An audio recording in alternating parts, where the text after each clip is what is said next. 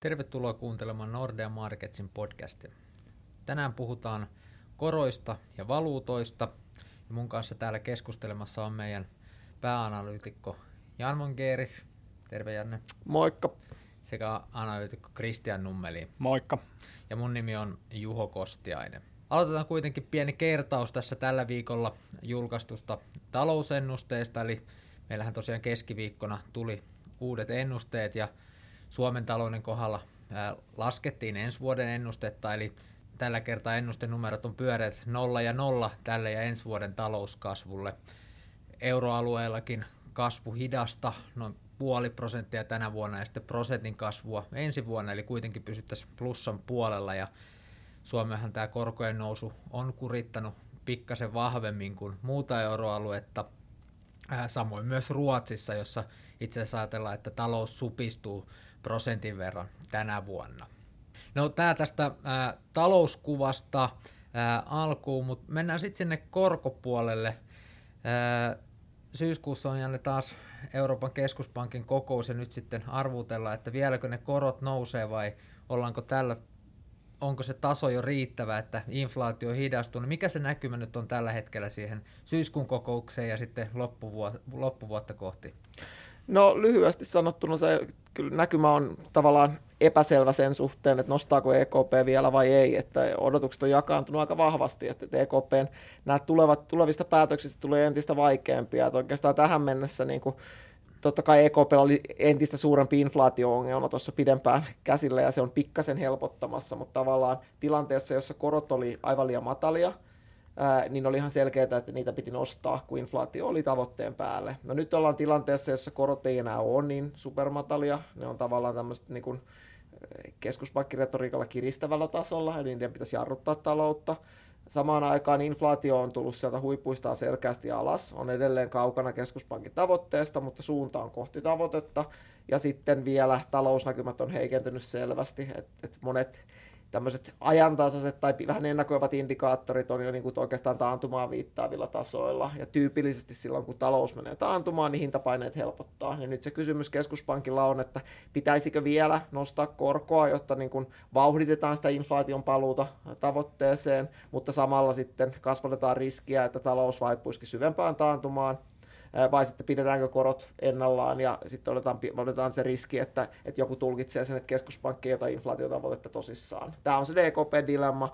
Meidän oma arvio tästä tilanteesta on se, että, että niin noin heikot talousnäkymät painaa sitten kuitenkin vaakakupissa enemmän, ja että EKP ei nosta syyskuussa korkoa. Että aina voidaan sitten nostaa tulevissa kokouksissa, jos niin kuin data, data niin kuin näyttää, että tällaista tarvitaan. Että keskuspankkihan on nyt luopunut tästä ohjeistuksestaan ja sanoo, että he on nyt aidosti datariippuvaisessa tilanteessa ja että, että talousdata määrittelee sen, että mitä, mitä tehdään. No, odotukset tosiaan on hyvin jakautuneita, että markkina on tällä hetkellä kallellaan siihen, että nostoa ei tule. Öö, analyytikot, ekonomistit on kallellaan siihen suuntaan, että nosto tulee, ja tavallaan niin kuin EKPn signaalit ei ole antanut selkeää vastausta siihen, että mitä, mitä tulee tapahtumaan. Että ollaan aidosti, niin kuin, kun kokoukseen mentäessä, niin ei voida sanoa kovin suurella varmuudella, että mikä se lopputulos tulee olemaan. Ja jos me suurta kuvaa katsotaan, niin kyllä tässä niin kuin se, se niin kuin selkeytyy pikkuhiljaa korkohuipun osalta, että, että, että, niin kuin, no, että odotukset on suunnilleen, että nostaako EKP vielä sen kerran vai ei nosta, mutta ajatus on, että korkohuippu on joka tapauksessa lähellä, ja samoin, että, että ovi koron laskuille pysyy tässä aika visusti kiinni, että kuitenkin kestää aikaa ennen kuin se inflaatio palaa sinne, sinne niin kuin tavoitteeseen, ja tavallaan ei nähdä, että tässä niin kuin lähitulevaisuudessa koron lasku olisi vaihtoehtojen joukossa. Joo, eli tavallaan nyt se nyky, nykytason niin kuin tuntumassa nyt mentäisiin sitten eteenpäin ensi vuoteen. Miten sitten pidemmät korot on jonkun verran noussut tässä, tota, mikä se on se niin kuin näkymä siellä, että mikä se korkotaso tulisi olemaan sitten jatkossa, että jos sanot, että nyt ollaan kiristävällä tasolla, ää, mutta et, sitten kuitenkin niin ne pitkät korotkin on tullut, hivuttautunut vähän ylöspäin, niin mikä se markkinanäkemys on siitä, että mihin, mihin me niin kuin tavallaan konverkoidutaan sitten, kun ollaan ikään kuin normaalilla tasolla tai pidemmällä aikavälillä? No sanotaan, että pitkien korkojen nousu, niin sitä on ajanut ehkä aika vahvasti Yhdysvaltojen pitkät korot. Yhdysvalloissahan talousdata on ollut vahvaa toisin kuin euroalueella, ja se on niin kuin auttanut niitä pitkiä korkoja nousemaan. Toki taustalla on muitakin tekijöitä, että valtiot velkaantuu edelleen ää, aika kovaa vauhtia ja samaan aikaan keskuspankit pienentää omia velkakirjaomistuksiaan. Eli tavallaan yksityisille sijoittajille tulee painetta tavallaan nostaa niitä velkakirjoja vähän niin kuin kahta kautta. Että valtiot velkaantuu paljon ja sitten vielä keskuspankki pienentää omistuksiaan, niin nekin velkakirjat pitää tavallaan yksityisten sijoittajien nostaa. Tämä on toki tekijä myös euroalueen pitkissä koroissa. Mutta kuitenkin se on ollut Yhdysvaltojen ajamaa ja nämä globaalit korrelaatiot, yhteys pitkien korkojen välillä on kuitenkin aika aika niin kuin voimakas sillä tavalla, että, että usein mennään samaan suuntaan, että jos USA-korot nousee, niin usein kyllä euroalueenkin pitkät korot nousee. No sitten jos katsoo sitä pidempää aikaväliä, tämä on ehkä tämmöistä niin kuin, äh, tota, ta- talouskuvan keskuspankkiajamaa, jos katsotaan mitä markkina hinnoittelee vähän pidemmän päälle, niin euroalueella ajatellaan, että, että korot pikkuhiljaa lähtee laskemaan, ne menee sinne jonnekin vajaaseen kolmeen prosenttiin ja sitten kääntyy pikkuhiljaa taas niin kuin uuteen nousuun, mutta siinä on noin kolmessa prosentissa nähdään, että korot olisi sitten sit niin kuin, seuraavan 10-15 vuodenkin ajan. No sitten jos katsotaan tätä taas ekonomistin näkökulmasta, niin sitten tavallaan voisi ajatella, että siihen pitkän, pidempään korkotasoon viittaa tekijät kuin tämmöinen niin sanottu neutraali korko, eli tämmöinen tasapainokorko. Ja siitä päästään sitten taas pitkälliseen keskusteluun, että mitkä kaikki tekijät sitä ajaa ja mihin suuntaan se neutraalikoron taso on kehittymässä. Et sehän oli pitkään laskenut, nyt niin kun, monet mallit viittaa siihen, että voitaisiin olla jonkunlaisessa murrospisteessä ja viime, viime aikoina niin kun, se taso olisikin voinut taas kääntyä uudelleen nousuun. Mutta siitä saadaan melkein oma, oma podi helposti, jos lähdet mennä siihen neutraalikorkokeskusteluun. Joo, no ei mennä nyt niin pitkälle, pysytään vähän tässä niin kuin Markki, markkina-aiheissa vielä hetki, ja katsotaan, jos loppujen aikaa, niin katsotaan sitten muutama sananen siitä. Tota, Christian toi, ja Jannehan vaan mainitsi tuossa, että USA taloudessa tosiaan on mennyt paremmin, ja näkymätkin on niin kuin selkeästi paremmat kuin Euroopassa, niin miten se on nyt vaikuttanut eurotaalakurssiin, ja mikä siellä on näkymä tällä hetkellä? No kyllähän tässä kesän jälkeen ollaan nähty eurotaalan jälleen lipumista semmoista tasaisen tappavaa laskua, ja jälleen ollaan, ollaan palattu sinne 1-0 seitsemän tietä, mihin kesällä eurotaalla hyppäsi vähän korkeammalla. Se ei ehkä ollut ihan niin, niin perusteltua. Jos me katsotaan tätä talousdatan erkanemista, okei, Yhdysvalloissa on ehkä työmarkkinaindikaattorit pikkusen viilentynyt, mutta ei mitenkään hälyttävästi. Kokonaisuudessaan talousdata on ollut, ollut hyvällä tasolla, että ollaan yritysten luottamus jälleen palvelusektorilla hypännyt ylöspäin ihan viimeisimpien tietojen mukaan. Sitten jos katsotaan taas euroaluetta, niin täällä se palvelusektori on hyytynyt entisestään. Teollisuudessa menee, menee kaikkialla aika nihkeästi. Et selkeästi Yhdysvallat kokonaisuutena katsottuna on paremmassa tilanteessa. Ja tietysti pitää muistaa, että vaikka meillä on inflaatio, edelleen koholla on se Yhdysvalloissakin, mutta Yhdysvalloista jonkun verran helpompi olla positiivinen, että siellä keskuspankki on, on jo tehnyt enemmän ja se inflaatio on selkeämmin laskussa. Yhdysvalloissa myös hinnat helpommin joustaa alaspäin, mitä täällä ei jos me katsotaan sitä, miten palkkoja usein sovitaan, niin Yhdysvalloissa ne sovitaan paljon nopeammin. Meillä on keskitetty palkkajärjestelmä ja euroalueella, mikä sitten teettää sen, että vaikka se talous hiipuu, niin ne palkat ei, ei niin nopeasti siihen esimerkiksi reagoi. Ja kyllä kauttaaltaan on, on regiimi, missä Yhdysvaltojen dollari olettavasti lähikuukaudet pysyy aika, aika vahvana. Et puhtaasti tämä talous- ja korkonäkymä, mutta myös se yleinen epävarmuus, mitä on. Taantumahuolia on, on edelleen maassa kuin maassa. Geopoliittiset riskit on koholla. Meillä on sota Euroopassa. Kiinan talous huolettaa. Se on huonoksi euroalueelle. Euroalueella on lähemmät linkit Kiinan talouteen kuin Yhdysvalloissa, missä on iso, iso kotimainen sektori. Niin tässä on aika paljon huonoja puolia eurolle ja sitten Yhdysvallat näyttää, näyttää että siellä saadaan semmoinen pehmeä laskeutuminen aikaan, tai ainakin sen todennäköisyys on noussut selvästi, selvästi jälleen. Kyllä epävarmuuden hyötyminen myös on se iso tekijä, mikä, mikä auttaa ö, dollaria. Sä mainitsit tuosta Kiinaa, ja Kiinastahan me on saatu tässä kesän mittaan aika huonojakin talousuutisia. Miten toi Kiinan juon on nyt sitten pärjännyt tässä heikkojen talousdatojen ympäristössä? No kyllä sitä on hakattu aika, aika pahasti tämä vuosi. Tietysti isona tekijänä on taustalla, että meillä on jos katsotaan Kiinan korkoeroa muihin maihin, niin se on, Kiinassa on matalammat korot, mitä, mitä länsimaissa, eli ei ole hyötyä siitä, että saisi korkoeron kautta hyvää sijoittamalla sinne. Tämä aiheuttaa jatkuvaa heikentymispainetta juonille. Keskuspankki on pikkusen laskenut korkoja elvyttänyt, ja tämä aiheuttaa ongelmia juonille. ja niin kuin sanottiin, niin oikeastaan se kaikki makrodata, mitä Kiinasta on saatu, niin on ollut aika nihkeetä. Tuossa oli viikko, kun Kiinasta ei saanut mitään, mitään hyvää uutista, että kaikki politiikan puolenkin uutiset oli, oli huonoja, regulaatio jälleen lisääntynyt ja, ja muuta, niin kyllä nämä on näkynyt siinä, että juon on, on heikentynyt ihan reippaasti. Ja kun katsoo Kiinan pidemmän aikavälin näkymiä, niin kyllä näyttää siltä, että myös se talouskasvu tulee siellä olemaan matalampaa mitä ennen pandemiaa, ja juon todennäköisesti tulee olemaan heikompi, heikompi pidempään, vaikkakin tietysti taloussyklit sinällään aiheuttaa siihen heiluntaa, mutta se perustaso, missä juon viettää aikaa, niin se on siirtynyt, siirtynyt heikommaksi. Joo, eli siellä nyt näyttää, että Ju, Juan on nyt huonossa, huonossa vedossa. Mennään tota vielä takaisin vähän tuohon USAhan.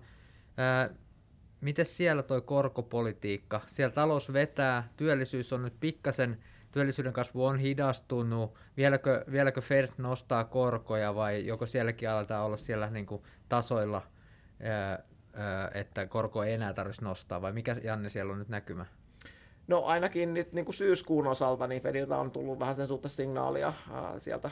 Yksi, yksi niin kuin vaikutusvaltainen päättäjä keskuspankkiiri kommentoi, että syyskuussa ei olisi tarve ainakaan nostaa korkoa ja tavallaan ei markkinoilla sellaista liikettä odotetakaan. Että, että tavallaan he on siinä mielessä ehkä tyytyväinen tähän nykytilanteeseen, että, että, että ainakin on varaa katsoa, ta- tarkastella kehitystä eteenpäin. Että kyllä edelleen niin kuin riski on kallellaan siihen suuntaan, että yksi nosto tässä myöhemmin syksyllä voisi vielä tulla, mutta se tuskin tulee tässä syyskuun kokouksessa. Että tavallaan niin kuin EKP ja Fed on siinä mielessä niin kuin samassa jamassa pikkuhiljaa jo, että, että niin kuin mietitään, että nostetaanko vielä, aidosti molemmat vaihtoehdot on, on pöydällä, Ää, mutta niin kuin kuitenkin samalla ajatellaan, että ollaan ainakin lähellä sitä, sitä niin kuin huippua, ja sitten tavallaan kommentit on menossa siihen suuntaan, että tärkeämpää kuin se korkohuipun tärkeä, tai täsmällinen taso, niin onkin se, että kuinka pitkään korot pidetään sitten täällä korkeilla tasoilla, ja se huomio menee, menee niin kuin tavallaan siihen, että sekä Fed että EKP yrittää ainakin ohjata odotuksia siihen suuntaan, että mitään pikaisia koronlaskuja ei ole tulossa. Mutta että kyllä,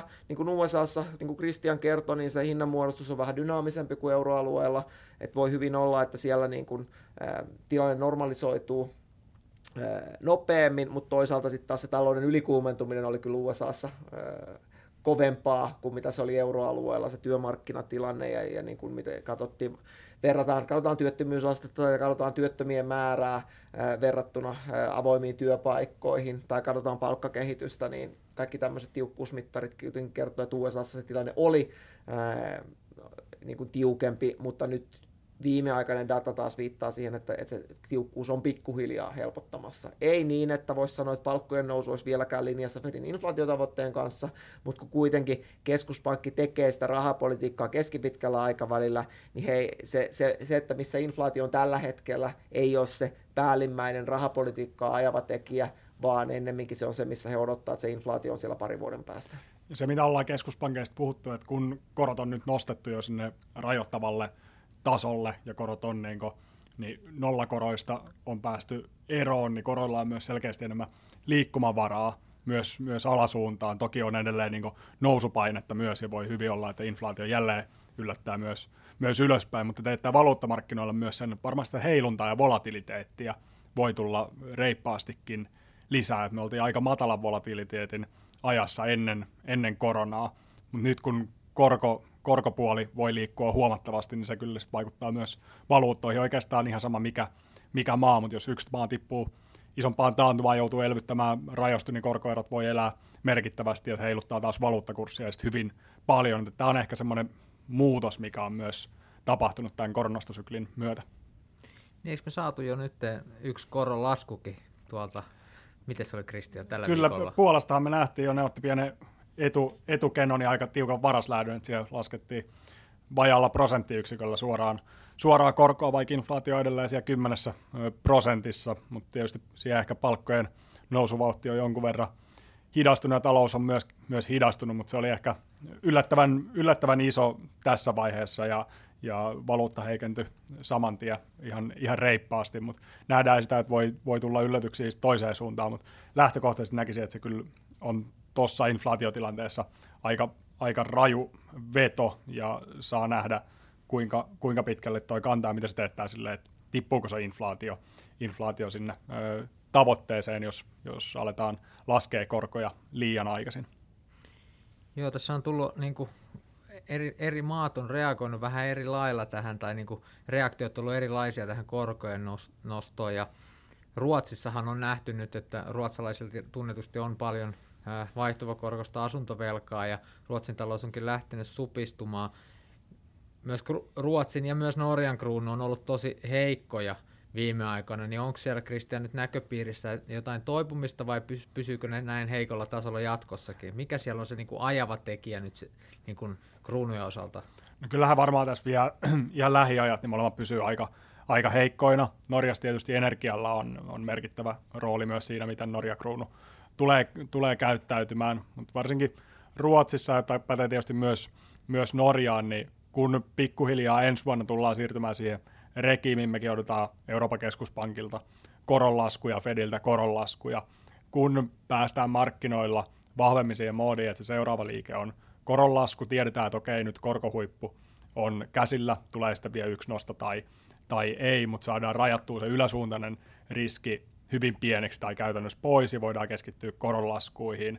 Talousnäkymä vähän paranee tai epävarmuus ainakin siitä, siitä hellittää. Nähdään se, mikä se vaikutus koroilla on, on talouskasvuun, niin se regiimi pitäisi olla semmoinen, missä kandivaluutat myös performois paremmin.